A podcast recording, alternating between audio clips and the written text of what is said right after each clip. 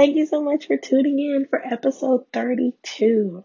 And we're going to be talking about date night and how to prepare for that. Okay, go with me for a second. It's been a long day at work, or maybe it's a Saturday, and you've kind of been lounging around all day, cleaning up, doing your daily morning routine, and it's almost time for your date. Let's talk about it because you could be nervous, or you could just be ready to finally have opportunity to go out with someone. Either way, first thing is first. Give yourself ample time to get ready and prepare. I'm going to be honest with you. Usually it takes me about two hours. Yes, two hours to prepare my mind, my body, and myself to go out. So here's what I usually do within those two hours. I turn on some really great music. I choose what I'm going to wear. I actually try it on to make sure I feel comfortable in it because there's nothing worse than 10 minutes before a person is supposed to come pick you up and you try your outfit and you can't fit it or it just feels uncomfortable. So try it on beforehand. Then I like to take a good old shower. Yes, sis, it is important for you to be fresh. Even if you don't have two hours, make sure you get that shower in. Don't become too comfortable now and things start smelling a little awry. but take your shower. Um, also, give yourself time to air dry and thoroughly moisturize all parts of your body. Fresh makeup is definitely key and essential. And then uh, get dressed. I always like to have or save at least 15 minutes um, before it's time for me to actually leave to sit down, relax, get something to drink, and just prepare my mind for an amazing evening. If you do these things, you can allow yourself to kind of be calm and just rest before you experience something new with your dating partner. I hope the next time you have your date, whether you're married, single, or engaged, that you actually take time to pamper yourself before you go out. It makes things go so much smoother and you feel absolutely fabulous from your head down to your toes.